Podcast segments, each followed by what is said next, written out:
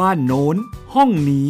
หรืออาคารไหนๆ ก็อยู่สบายและปลอดภัยได้ กับรายการ ครบเครื่องเรื่องบ้าน โดยชนาทิพย์ไพรพงศ์สวัสดีค่ะ คุณผู้ฟังขอต้อนรับเข้าสู่รายการครบเครื่องเรื่องบ้านนะคะ ทางไทย PBS Podcast อยู่กับดิฉันชนาทิพไพรพงศ์ค่ะ มีคำถามเกี่ยวกับเรื่องของอาคารบ้านเรือนนะคะ ฝากไว้ที่ facebook.com/thaipbspodcast ได้นะคะ ดิฉันก็จะนำคำถามเหล่านั้นมาสอบถามกับผู้เชี่ยวชาญที่ได้เรียนเชิญมาเป็นวิทยากรในแต่ละตอนนะคะ ซึ่งก็สามารถติดตามรับฟังกันได้ทั้งสดแล้วก็ย้อนหลังค่ะแล้วก็ต้องขอบคุณสถานีวิทยุต่างๆ ที่เชื่อมโยงสัญญาณรายการครบเครื่องเรื่องบ้านด้วยนะคะ ประเด็นที่เราจะสอบถามกันในวันนี้ค่ะ ต่อเนื่องจาก ครั้งก่อนนะคะ เนื่องจากว่าเกิดเหตุการณ์ ระเบิดของโรงงานสารเคมีหมิงตี้ ซึ่งก็มีสารเคมีที่เป็นอันตรายลอยฟุ้งกระจายออกมา แต่ว่าณขณะเกิดเหตุค่ะ แรงระเบิดทำให้บ้านเรือนบริเวณโดยรอบ โดยเฉพาะในรัศมี 5 กิโลเมตรนั้น ได้รับความเสียหายนะคะ ไม่ว่าจะเป็นกระจกแตก จากแรงสั่นสะเทือนนะคะ มีความเสียหายตั้งแต่น้อยไปจนถึงมากเลยทีเดียวนะคะ แล้วก็ทางวิศวกรรมสถานแห่งประเทศไทยในพระบรมราชูปถัมภ์เอง ก็ได้มีโครงการจัดวิศวกรอาสาลงพื้นที่เพื่อตรวจสอบ แล้วก็ให้คำปรึกษากับเจ้าของบ้านที่ เข้ามาขอรับคำปรึกษาในการซ่อมแซมบ้านเรือนที่อยู่อาศัยนะคะ ซึ่งครั้งที่แล้วดิฉันได้สอบถามไปกับทางดรธเนศวีรศิริ นายก วสทนะคะ ถึงโครงการนี้แล้วก็การลงไปในพื้นที่เพื่อตรวจสอบ แล้วก็ครั้งนี้จะมาติดตามกันค่ะว่า มีบ้านเรือนหลังไหนอีกไหมนะคะ ที่มีความเสียหายค่อนข้างมาก มีคำแนะนำการแก้ไขปัญหาเรื่องนี้อย่างไรนะคะ ขอต้อนรับดรธเนศวีรศิริค่ะ สวัสดีค่ะ อาจารย์คะสวัสดีครับ สวัสดีครับ สวัสดีครับ อาจารย์คะมาถามต่อเนื่องจากครั้งที่แล้วค่ะ ทราบว่าทางวิศวกรรมสถานเองจัดโครงการให้คำปรึกษาโดยวิศวกรอาสา ซึ่งการลงพื้นที่ก็เพื่อสำรวจความเสียหายในเบื้องต้น หลังจากนั้นมานี่ทางวสทดำเนินการให้คำปรึกษาประชาชนอย่างไรคะอาจารย์ ครับคือหลังจากที่พอทราบเหตุเรื่องนี้เนี่ยนะครับ เราก็ระดมวิศวกรอาสานะครับ พร้อมที่จะช่วยเหลือพาพี่น้องอประชาชนเนี่ยกลับเข้าสู่บ้านตัวเองได้โดยปลอดภัย นะครับแต่ในเบื้องต้นนั้นยังถูกกั้น 1 กิโลเมตรไม่ให้เข้าอยู่นะครับในช่วงที่เพิ่งเกิดเหตุได้สักวัน 2 วันแรกนะครับแต่ว่าจาก 1 กิโลเมตรออกมาจนถึง 5 กิโลเมตร ที่มีชาวบ้านถูกกันออกไปนอกพื้นที่กำลังจะกลับเข้าบ้านเนี่ยเราก็ประกาศว่าถ้ามีใครสนใจที่จะให้เราเนี่ยเข้าไปไปตรวจนะครับ ก็ให้เขียนกรอกเข้ามาเป็น Google Form นะครับปรากฏว่ามีผู้ที่กรอกเข้ามาเนี่ยประมาณ 500 กว่าหลัง นะครับห้าร้อยกว่าหลัง แต่ในในช่วงนั้นเนี่ยที่เรายังไม่ได้เข้าเนี่ยก็มีหมู่บ้านอยู่สองสองแห่ง ก็ขอให้เขาเข้าไปก่อนเพราะเขาอยู่ห่าง แต่จะว่าห่างก็แค่หนึ่งกิโลกว่าเท่านั้นเองนะครับหนึ่งกิโลหมู่บ้านหนึ่งสองกิโลหมู่บ้านหนึ่งเราก็เลยจัดวิศวกรอาสาล็อตแรกนี่เข้าไปก่อนนะครับ ในกลุ่มแรกนี่เข้าไปช่วยดูเข้าไปวันแรกนี่ก็ตรวจได้ประมาณสักร้อยกว่าหลังนะครับ หลังจากนั้นออกมาได้ไม่นานก็มีวันรุ่งขึ้นว่าตั้งใจจะเข้าไปอีกปรากฏว่าเราก็มีประกาศจากทางการว่าให้ล็อกดาวน์ไม่จำเป็นอย่ารวมกลุ่มกันเกินตั้งแต่ 5 คนขึ้นไปอะไรเงี้ยนะครับห้าคนได้แต่อย่าเกิน เราก็คิดว่ามันคงเป็นเรื่องที่ลำบากที่สำคัญคือ การลงพื้นที่ตรงนั้นเนี่ยถ้าเราไปเป็นกลุ่มมีโอกาสที่จะติดกันเอง หรือเอาเชื้อไปติดเขาหรือเขาเอาเชื้อมาติดเรา มันสุ่มเสี่ยงหมด เพราะฉะนั้นก็เลยตัดสินใจว่าเราจะยังไม่ลง นะครับ แต่ปรากฏว่าพี่น้องประชาชนก็ยังได้รับความเดือดร้อนนะครับ แล้วก็ยังแจ้งเข้ามาว่าจะปลอดภัยไหม เราก็เลยตัดสินใจว่าอย่างนี้เราทำแบบออนไลน์ดีกว่า ก็เลยกลายเป็นการเปิดแบบออนไลน์ โดยแบ่งวิศวกรออกเป็น 5 กลุ่ม นั่งในห้องนะครับ แล้วก็เปิดวิดีโอให้คำปรึกษากันแบบภาพถ่ายวิดีโอคอลเลยนะครับ เห็นภาพเห็นลักษณะโดยที่เขาใช้กล้องมือถือเนี่ยถ่าย เดินถือเป็นลักษณะวิดีโอแล้วไปดูเลย เราก็ให้คำปรึกษามาได้อยู่สองครั้งนะครับสองวันนะครับ ก็ได้อีกประมาณเกือบร้อยหลังนะครับ ซึ่งตอนตอนนี้มันก็กลายเป็นว่าเราก็ทำแบบขยักขย่อนเนื่องจากว่าเรายังติดมาตรการเรื่องของการป้องกันการแพร่ระบาดของโรคอยู่นะครับและยิ่งตอนนี้วันสองวันนี้พอจัดไปเมื่อวันซืนนี้เอง วันนี้เนี่ยเราจำเป็นต้องหยุด เพราะว่ารอบรอบตัวนี่โอ้โหค่อนข้างจะไม่ปลอดภัยเพ ราะฉะนั้นวิศวกรรมสถานเองเลยจำเป็นต้องระงับตรงนี้ไว้ชั่วคราวค่ะนะครับ จากที่วิศวกรอาสาทั้ง 5 กลุ่ม ได้ให้คำปรึกษาทางออนไลน์ไปแล้วกว่า ร้อยหลังคาเรือนเนี่ยนะคะ ความเสียหายครับพอจะประเมินได้ไหมคะว่ามีมากหรือน้อยสำหรับบ้านเรือนที่โดนแรงระเบิดนะคะอาจารย์ ครับจากวันแรกที่ร้อยกว่าหลังคาเรือนเนี่ยซึ่งอยู่ห่างออกไปประมาณกิโลกว่ากับ 2 กิโลกว่าเนี่ยความเสียหายส่วนใหญ่เป็นลักษณะทางกายภาพ ไม่ถึงขนาดโครงสร้างเกิดการแตกร้าวนะครับ ส่วนใหญ่เป็นรอยแตกที่กระจกผนัง หรือฝ้าบิดนะครับ ก็ตรวจดูโครงหลังคาแล้วไม่ได้บิดตัวตามก็ไม่เป็นไรนะครับ มีใต้ของหลังคาเพเยออย่างเงี้ยนะครับ ก็ส่วนใหญ่ก็เป็นเรื่องของ ฝ้าที่ติดเหนือเอ่ออยู่ใต้อยู่ใต้โครงหลังคาเท่านั้นค่ะไม่ค่อยมีความเสียหายเรื่องของโครงสร้างนะครับ ส่วนที่มาอันนั้นคือลงสนามจริง ๆ ส่วนที่มาสองวันที่มาอีกร้อยกว่าหลังเบ็ดเสร็จเป็นร้อยสองร้อยกว่าหลังแล้วเนี่ยครับสองวันที่ถัดมาเนี่ยที่เรามาทำออนไลน์เนี่ย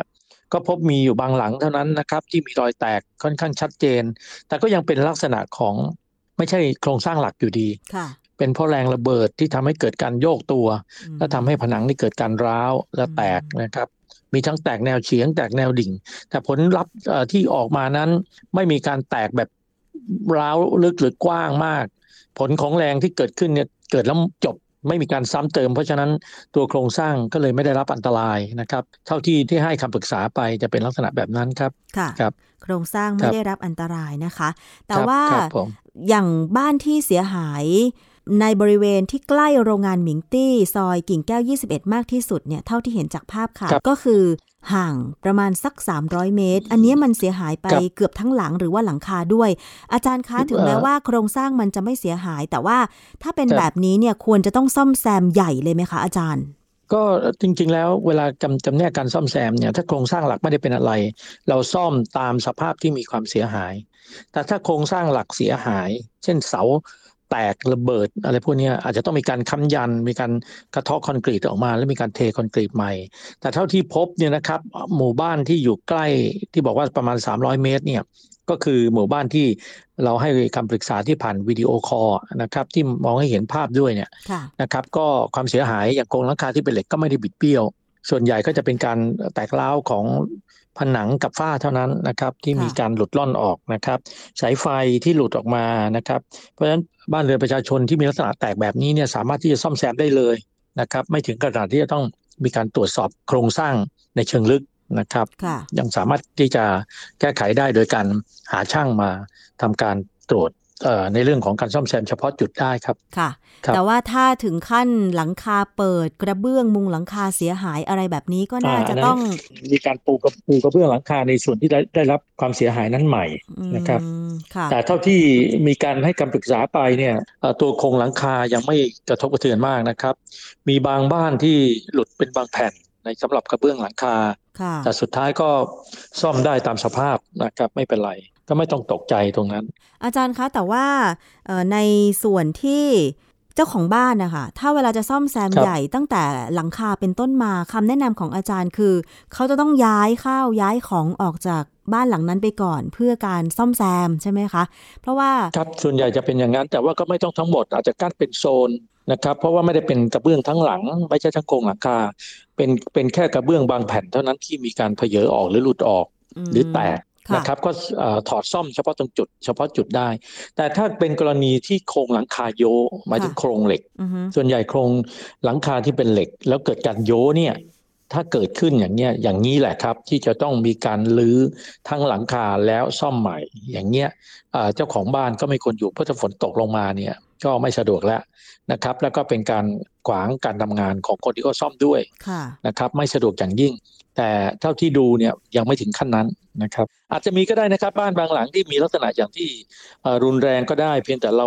เราที่ให้คำปรึกษาที่ขอมาเนี่ยยังไม่เจอ ถ้าอาจารเจย์อเนี่ยถ้าก็ต้องคงต้องลงพื้นที่ไปบอก โครงหลังคาโยเนี่ยขั้นตอนการแก้ไขควรจะเป็นยังไงนอกจากรื้อของเก่าออก ปรับโครงหลังคาให้ตั้งตรงใหม่หรือมีการเสริมกำลังด้วย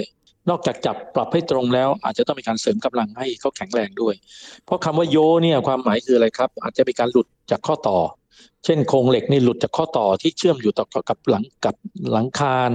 หรือต่อกับเสาอย่างเงี้ยครับ มีการหลุดค่ะนะครับลักษณะแบบนั้นมันทำให้เกิดการโย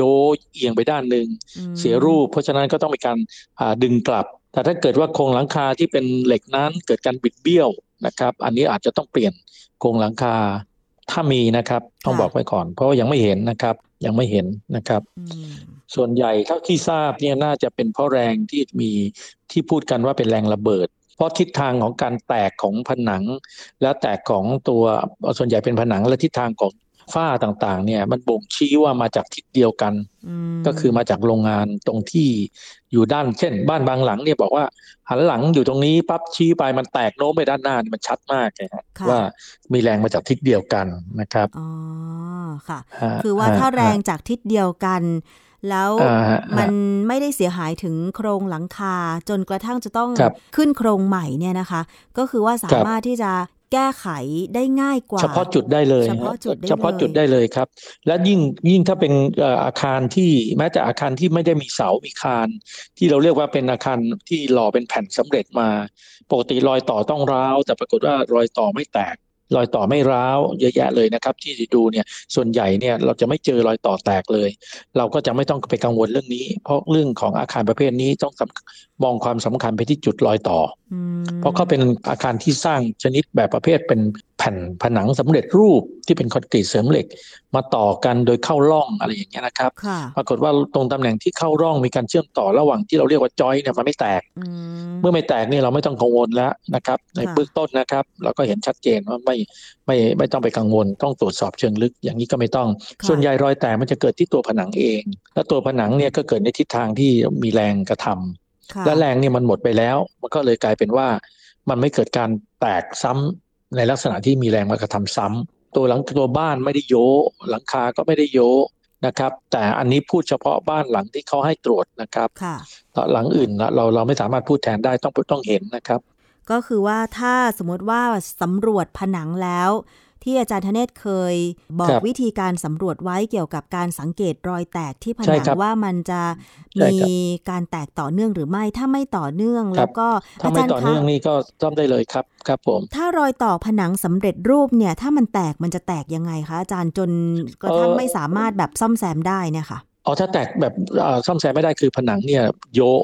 คือคือแทนที่จะเป็นสี่เป็นแผงเป็นเป็นแผ่นค่ะมันเกิดปูดไปด้านใดด้านหนึ่ง ลักษณะนี้คือการเสียรูปละ เสียรูปในตัวของมันเองเนี่ยอย่างเงี้ยไม่ได้ต้องเปลี่ยนแผ่นอืมและการเปลี่ยนแผ่นนี่โอ้โหไม่ใช่เรื่องเล็ก ๆ แล้วเพราะว่าแผ่นผนังเป็นแผ่นใหญ่นะครับ ลักษณะแบบนั้นเนี่ยมันคือศัพท์ทางวิศวกรรมเขาเรียก out of plane คือมันออกนอกพื้นที่คือเหมือนกับแผ่นกระดาษหนึ่งแผ่นเนี่ยแล้วมันเราจับปลายสีด้านแล้วมันแอนอย่างเงี้ยค่ะนะครับ แล้วเราจับตั้งตรงเนี่ยมันจะเอ่อจับพลิกขึ้นมาเป็นตั้งแนวดิ่ง แล้วมันโยไปด้านใดด้านหนึ่ง หรือปูดไปด้านใดด้านหนึ่งอย่างเงี้ยต้องเปลี่ยนแผ่น หรืออาจจะต้องมีการซ่อมวิธีใดวิธีหนึ่งที่เป็นทางวิศวกรรมที่มีความแข็งแรง แต่นี่มันไม่ใช่ มันไม่มีการโยอย่างอย่างที่ผมบอกไปสี่ข้อตอนนั้นคงจำได้ว่า อย่างน้อยต้องดูการโยตัวค่ะนะครับ รอยแตกร้าวที่เกิดขึ้นส่วนใหญ่เป็นรอยแตกร้าวที่บ่งบอกว่า มันเพิ่งเกิดแล้วมันเกิดแล้วหยุด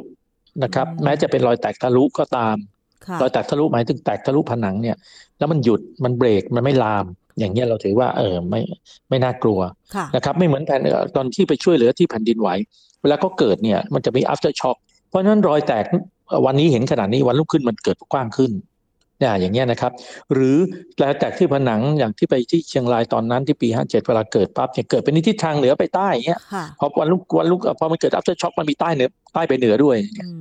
มคือคือมันสลับเป็นการกระบาด อย่างเงี้ยนะครับแสดอย่างเงี้ยว่มีการแตกต่อยังมีแรเนื่งยังมีแรงมากระทำอืมแต่นี่ของเขาเนี่ยมันเหมือนแรงทีเดียวแล้วจบ แล้วรอยพวกนี้เนี่ยมันจะสังเกตว่าเป็นรอยใหม่หรือรอยเก่าแล้วก็ดูว่ามันเป็นรอยที่ยังมีความคมอยู่ไหมค่ะนะครับ ชัดเจนไหมแต่ถ้าบางรอยอย่างของบอกบ้านบางหลังที่เกิดขึ้นอยู่ก่อนเดิม เช่น บอกว่ามีรั้วล้มเนี่ยเอ่อ ได้ยินมาเหมือนกันนะครับ แต่ยังไม่เห็นนะค่ะนะครับรั้วล้มเนี่ยถ้าล้มล้มยังไงต้องดูล้มดิ่งขนาดไหนค่ะหรือว่ามีการชุดตัวอยู่เดิม มันก็ต้องมีรอยแตกถ้ามันมีคราบดำๆเก่าอยู่เนี่ยมันไม่ใช่ มันเป็นรอยเดิมค่ะแต่ก็จำแนกยากนะครับ เพราะว่าเจ้าของก็จะมีความรู้สึกว่าเพิ่งเกิดอะไรอย่างเงี้ยก็ก็แล้วแต่นะคก็รับก็ก็จะกลัวไปก่อนว่าเนี่ยครับกระจกกลัวยังแตครักบเลยนะคะอ่าฮะแล้วอ่าผนังอ่าบ้าครันบล่ะจะเป็นอย่างไรอะไรอย่างนี้ใช่ไหมคะครับครับอา คจารรับย์ลักษณะคะมันเป็นลักษณะเหมือนกันโดนกระแทก แล้วก็ด้วยการอัดอากาศเข้ามาอืมใช่ไหมครับแรงก็เห็นบอกว่ามีระเบิดเสียงระเบิดตึ้งพอตึ้งก็ปุ๊บอากาศก็ถูกอัดปึ้งเข้ามาค่ะหาแล้วก็จบแค่แค่ตอนนั้นนะครับ แต่ส่วนมากที่เห็นภาพข่าวในวันแรก ๆ ของการระเบิดของโรงงานหมิงตี้เนี่ยก็คือกระจกออของสถานที่ใกล้เคียงเนี่ยแตกหมดเลยบางครับอาคารบางหลังเป็นอาคารขนาดใหญ่นะคะ แต่ว่าครั บเอ่อบานหน้าต่างเนี่ยเป็นกระจกก็คือแตกทั้งแถบเลยแบบเนี้ยค่ะอาจารย์ครับนั่นเป็นการอัดของอากาศแน่นอนเพราะการระเบิดถูกไหมครับค่ะแต่ว่าอาคารบางหลังที่มีเหล็กรูปพันธ์อยู่ แล้วมันโยนะครับ โยเนี่ยก็อาจจะเป็นเพราะความร้อนด้วยนะครับอืมมีส่วนด้วย แต่ถ้าเขาอัดอัดแล้วเขาโยกข้อต่อมันจะโยกโยกให้เห็นนะนะครับค่ะหลุดออกมานะครับ มีการโยกไปด้านหนึ่งอันนี้ก็เป็นเรื่องที่ จะต้องมีการตรวจเข้าไปข้างใน แต่เราไม่ได้ตรวจนะเราตรวจของอาคารที่เป็นบ้านพักอาศัยให้ประชาชนค่ะ อาจารย์นอกจากผนังที่จะต้องสังเกตว่ามันมีรอยแตกแล้วมันหยุดหรือไม่ ถ้าสมมติว่าผนังทั้งผืน เช่น ผนังของห้องนอนอย่างเงี้ยค่ะ อาจารย์ครับมันมีปรากฏการณ์ว่าแผ่นหนึ่งมันเสียรูปไป ซึ่ง อาจจะต้องเปลี่ยนแผ่นนั้น แต่ว่าการเปลี่ยนผนังทั้งผืนเนี่ยมันจะเปลี่ยนเฉพาะแผ่นได้ไหมหรือว่าต้องรื้อทั้งผืนออกมาคะสำหรับผนังสำเร็จรูปค่ะ ผนังสำเร็จรูปเนี่ยแผ่นหนึ่งมันก็ไม่ใช่ไม่ใช่เล็ก ๆ มันไม่ใช่กับแบบแผ่นกระเบื้อง เวลาเขาลื้อเนี่ยเวลาเขาจะลื้อเนี่ยถ้าเขาจะซ่อมเนี่ยเขาก็คงจะต้องถอดทั้งแผ่นนั้นออกลักษณะแบบนั้นต้องมีการค้ำยันอืมนะครับ อย่างนั้นต้องมีการค้ำยันค่ะแต่เท่าที่เท่าที่ไปตรวจดูมาเนี่ย ของหมู่บ้านหลังแรกเลยที่ไปดูสองหลังเออสองสองกลุ่มแรก ของเขาเนี่ยแทบจะแตกน้อยมากเลยทั้งนั้นที่เป็นผนังที่สำเร็จรูปมาประกอบกันค่ะจะถามการต่อของเขาเขาบอกว่ามีมีร่องกรูปเป็นร่องด้วยไงฮะเขาเขาไม่ได้ไปเชื่อมเชื่อมแต้มอืมแค่เป็นจุดๆแล้วปรากฏว่ารอยแตกน้อยมากต้องบอกเลยนะครับ รอยแตกน้อยมากนะครับ อย่างนี้ก็แสดงให้เห็นถึงว่าเออเนี่ยมันก็มีความเอ่อมั่นคงอยู่ในระดับหนึ่งเลยล่ะนะครับไม่ใช่จะโยกกันได้ง่ายอาจารย์แล้วคผรับนัแผ่งนบ้านแบบอื่นครับล่ะคะดิฉันเห็นชุมชนโดยรอบที่ไม่ใช่เอ่อคอนกรีตเสริมเหล็กจะเป็น บ้านไม้หรือเอ่อวัสดุแบบอื่นอย่างเงี้ยค่ะอาจารย์ๆนี่แหละครับที่อยากจะเข้าไปดูนะครับแต่ว่าเรายังไม่ได้มีโอกาสเข้าไปดูนะครับ ถ้าเป็นไม้แล้วเกิดโยกตัวแล้วมันไม่คืนตัวกลับมา บ้านที่เอียงสมมติเอียงเลยเนี่ยอย่างเงี้ยต้องค้ำยันและดันกลับให้ได้ค่ะ แล้วก็เสริมกำลัง หลังจากที่ดันกลับมาแล้วก็ตั้งตรงได้นะครับ ไม่ใช่ดันไม่ได้มันดันได้อืม นะครับ ลักษณะแบบนี้ก็เหมือนเวลายกอาคารยกบ้านก็แบบเดียวกันพอทำเสร็จเขาก็ต้องมีการเสริมความแข็งแรงค่ะแบบเดียวกัน เพียงแต่ว่าถ้าเกิน limit เนี่ยเขาก็ต้องรื้ออะแต่ยังยังยังไม่ได้ยิงข่าวเรื่องนี้เลยครับ เพราะว่าให้ให้ประชาชนที่ร้องขอมาเนี่ยถ่ายรูปมาก็ยังไม่เจอเรื่องเรื่องนี้นะครับอืมค่ะ ยังไม่เจอ พอดีมันเพราะฉะนั้นติดวันติดเรื่องล็อกดาวน์ฮะเลยเป็นปัญหาอยู่ ก็ประชาสัมพันธ์ลงพื้นที่ไม่ได้เพิ่มเติมว่าสำหรับครับผมบ้านของประชาชนคนไหนที่ได้รับความเสียหายจากแรงระเบิดของโรงงานหมิงตี้เมื่อวันที่ 5 กรกฎาคมนะคะ แล้วก็มีความเสียหายเกิดขึ้น ไม่ว่าจะส่วนใดก็ตาม ถ้าอยากจะขอรับคำปรึกษาจากวิศวกร ก็ขอเชิญครับได้นะคะ ไปกรอกครับรายละเอียดนะคะ หน้าเว็บไซต์ของวิศวกรรมสถานหรือวสทใช่ครับได้ใช่ครับ ใช่ครับ มีมีที่เว็บไซต์อยู่นะครับ หรือมีเบอร์ติดต่ออยู่นะครับเขาจะแจ้งไว้ว่าติดต่อใครนะครับ จะมีคุณมัทุรสเนี่ยนะครับที่ที่วิศวกรรมสถานเนี่ยเขาเป็นเลขาวิศวกรรมสถานเลขาของผมนะครับค่ะเขาจะโน้ตเรื่องพวกนี้เป็นคนเก็บรายละเอียดตัวนี้ครับไปเพิ่มเรายินเติมดีช่วยได้ครับเรายินดีช่วยต้องต้องขอโทษจริงๆ เพราะบางหลังยังเข้าไม่ได้จริงๆ เพราะตอนนี้มันเกี่ยวกับเรื่องภาวะโควิดทุกวันหนักมากนะครับตอนนี้ต้องสั่งหยุดร้อยเปอร์เซ็นเลยทั้งทุกทีเนี่ยเรา work from home กันลดไปแล้วสองในสามนะครับ แต่ตอนนี้กลายเป็นว่าตั้งแต่วันจันทร์เนี่ยเราคงไปไม่ได้ทุกทีเราจะต้องไปบ้างนี่ไม่ได้เลยอันนี้เข้าใจนะครับสถานการณ์ค่ะอาจารย์ธเนศคะครับแล้วก็เชื่อว่าครับประชาชนเนี่ยก็เข้าใจด้วยนะคะ จริง ๆ แล้วคือครับการที่เราปรึกษาทางออนไลน์ ก็ดีเหมือนกันครับเนาะอาจารย์เนาะเพราะว่าตอนครันี้บเทคเขาโนก็โลยีถ่ายรูปวิดีโอมาให้ดูเหมือนกันเราเดินเข้าไปดูแหละครับค่ะเพียงแต่ว่าอยู่คนละที่เท่านั้นเองครับ แล้วก็จะครับได้ลดการเอออยู่ใกล้ชิดกัน เพื่อหยุดการแพร่ระบาดของโควิด -19 ด้วยนะคะ อาจารย์ครัคะบนอกจากครับผมหลังคาผนัง ถ้าเป็นกระจกที่แตกตอนนี้ส่วนมากเนี่ยนะคะ ถ้าเป็นโครงอลูมิเนียมล่ะคะอาจารย์อันนี้ควรจะเปลี่ยนทั้งกรอบหรืออะไรยังไงคะอาจารย์น่าน่าจะมีผลจากการที่กระจกเนี่ยมันถูกดันแตกแล้วเนี่ยแผ่นเอ่อตัววงกบอลูมิเนียมถ้าเป็นบิดเนี่ยเราคงจะตีกลับยาก เราคงอาจจะต้องเปลี่ยนเอ่อวงกบที่เป็นอลูมิเนียมด้วยค่ะแต่มีอยู่บ้านหลังหนึ่งที่เราไปดูกระจกแตกเนี่ยวงอลูมิเนียมไม่เป็นไรนะฮะอืมวันแรกที่สามารถลงพื้นที่ได้เนี่ยไม่เป็นไรฮะค่ะกระจกแตกอย่างเดียวนะครับอ่าของเขาไม่ใช่กระจกแตกอย่างเดียวอะตรงผนังก็ร้าวค่ะผนังก็ร้าวแต่ห่างจากรอยต่อออกมาช่วงหนึ่งนะครับ ก็ใกล้ๆรอยต่อแหละ แต่ไม่ส่งพฤติกรรมว่ามัน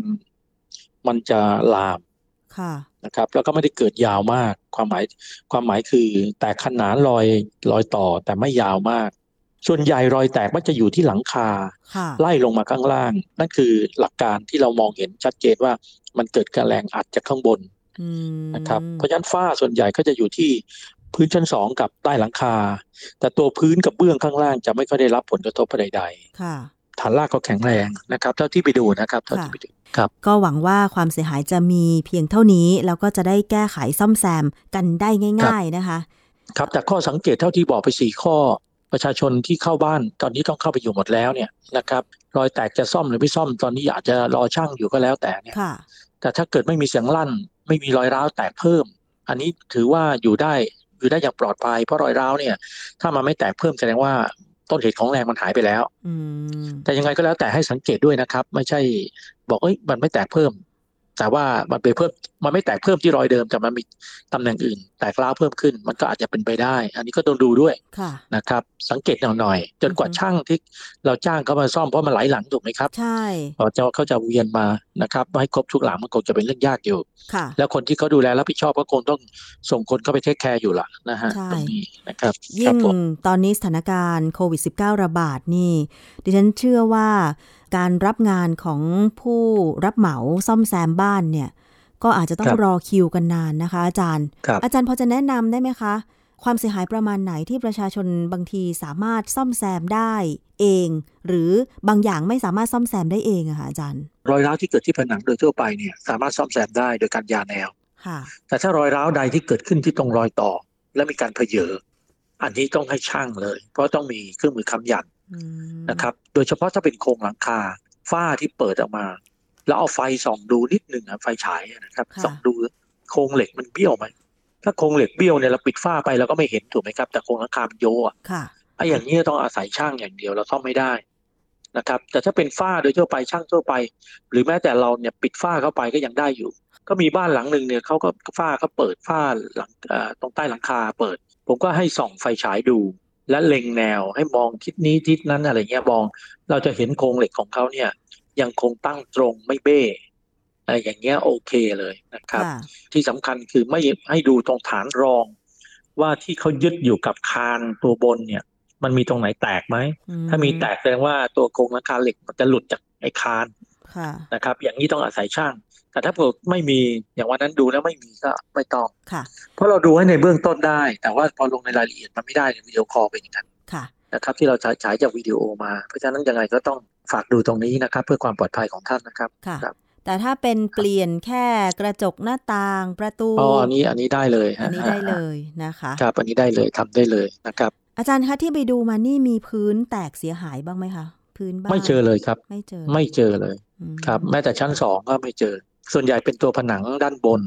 ใกล้ๆคอเสาอย่างเงี้ยจะเจอค่ะแต่ว่ามันก็ไม่ใช่ตำแหน่งที่เป็นจอยที่สำคัญ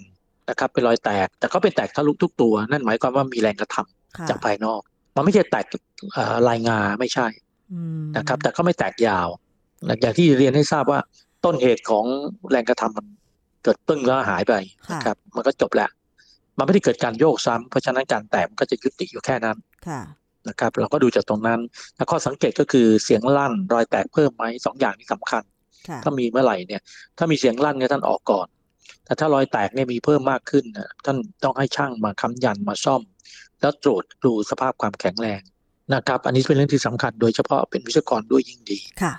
นะฮะอะอันนี้ครับเป็นผมหลักเบื้องต้นนะคะสำหรับเจ้าของบ้านครับที่บ้านได้รับความเสียหายจากแรงระเบิดของการระเบิด โรงงานสารเคมีหมิงตี้นะคะ ว่าจะแยกแยะยังไงว่าถ้าเสียหายแบบนี้ซ่อมได้ ถ้าเสียหายแบบนี้ไม่ควรควรจะให้ผู้เชี่ยวชาญครับเช่น วิศวกร ผู้รับเหมาครับช่างก่อสร้างมาดูก่อน เพื่อประเมินความปลอคดรับภัยใช่ไหมคะอาจารย์ธเนศใช่ครับใช่ครับ อันนี้สำคัญครับ ก็เหมือนกับ ตรวจเบื้องต้น ตรวจความดันของหมออย่างเงี้ยตรวจอุณหภูมิเงี้ยค่ะหมอ OPD จะตรวจลักษณะแบบนี้ก่อนถูกต้องไหมฮะใช่ก่อนที่จะไปบอกบอกว่าโอ้ยอาการไม่ไหวแล้วนี้เจาะเลือด อันนี้มันต้องบอกว่าเฉพาะทางแหละใช่ไหมฮะค่ะและแน่นอนนะเอ่อวิศวกรก็เวลาจะไปดูก็จะบอกว่าอ๋ออย่างนี้ต้องติดต่อวิศวกรที่จะมาซ่อมแซมละ ดูแลอย่างนี้ จริง ๆ เราบอกวิธีซ่อมแซมด้วยก็ได้ค่ะแต่พอเชิงลึกเราอยากให้มีการตรวจก่อนค่ะเพราะวิศวกรแต่ละท่านเนี่ยก็เรียนมาทางด้านทางด้านเดียวกันนะครับ เพราะฉะนั้นก็สามารถที่จะบอกได้ในระดับว่าไอ้ยตัวนี้น่าน่ากลัวไหมไม่น่ากลัวอย่างไงค่ะนะครับอธิบายในหลักอย่างนี้นะครับไม่ใช่เห็นรอยร้าวก็ตกใจกันหมดมันก็มันคงไม่ใช่ค่ะมันเป็นสัญญาณเตือนแต่เตือนอยู่ในระดับไหนมนะครับ อย่างน้อยก็จะทำให้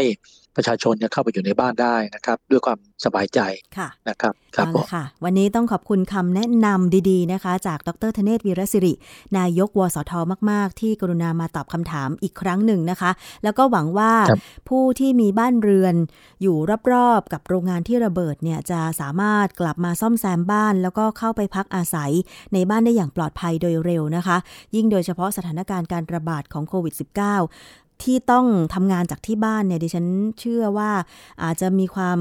ร้อนใจพอสมควร ถ้าเกิดว่าบ้านยังซ่อมแซมไม่แล้วเสร็จอะนะคะค่ะยินดีครับ ถ้ามีอะไรก็จะให้วิศวกรรมสถานช่วยตรงไหนก็อ่าแจ้งมาได้เลยนะครับค่ะนะครับติดต่อไปได้ที่ครับผม021844600ถึง9นะคะ อาจารย์ ครับครับจะผมเรียนเพิ่มเพิ่มเติมไว้นิดหนึ่งครับ เมื่อก่อนหน้านี้นะครับเอ่อไม่นะเอ่อประมาณสักสามอาทิตย์ที่แล้วเนี่ยนะครับมีอาคารอยู่ที่ต่างจังหวัดเป็นอาคารสี่ชั้น ปรากฏว่าเสาชั้นล่างระเบิด ค่ะนะครับเสาชั้นล่างระเบิดนะเขาระเบิดสามเสาเลยนะครับ ข้างล่างเปิดโล่งเขากลัวว่ามันจะถล่มลงมา ตอนนั้นอยากจะให้เอ่อทางเราเนี่ยขึ้นไปช่วยดู เราขึ้นไม่ได้เพราะติดภาวะโควิด ก็ใช้วิธีการวิดีโอคอลค่ะเพราะฉะนั้นจะพอพอได้เห็นภาพแล้วเราอธิบายว่าต้องค้ำอย่างนั้นกันก็ทำตามนั้นก็โอเคจบครับ แล้วก็รอคนที่ไปซ่อมเชิงลึกหมายถึงลงไปพื้นที่จริง ๆ ก็ซ่อมต่อได้อืมอย่างน้อยก็เป็นการลด ลดความรุนแรงลงไปได้ค่ะเพราะฉะนั้นถ้าเกิดมีบ้านหลังใดที่กังวลหนักๆมากๆ เข้าเรื่องพวกนี้ก็แจ้งเข้ามาค่ะนะครับ เรายังเข้าไม่ได้เราก็จะดูวิดีโอคอลให้ แล้วบอกว่าท่านไหนลองฉายรูปตรงนี้ซิเดินมาทางนี้หน่อย เราจะได้ช่วยได้นะครับ จากหนักเป็นเบานะครับขอบคุณครัค่ะอายิจารดีย์ครัสบวัสดีครัค่ะบสวัสดีครับ และนี่ก็คือทั้งหมดของรายการครบเครื่องเรื่องบ้านนะคะ ทุกปัญหามีทางออกค่ะ ไม่ว่าคุณจะมีปัญหาเรื่องใดเกี่ยวกับที่อยู่อาศัยนะคะ ส่งคำถามของคุณฝากคำถามของคุณไว้ที่ facebook.com/thaipbspodcast ได้ค่ะ วันนี้หมดเวลาลงแล้วนะคะ ขอบคุณสำหรับการติดตามรับฟัง จากทุกช่องทางเลยนะคะ ไม่ว่าจะเป็นทางเว็บไซต์ แอปพลิเคชัน Thai PBS Podcast ฟังผ่านสถานีวิทยุต่างๆ ที่กำลังเชื่อมโยงสัญญาณอยู่ในขณะนี้ ดิฉันชนะทิพไพรพงศ์ต้องลาไปก่อน สวัสดีค่ะ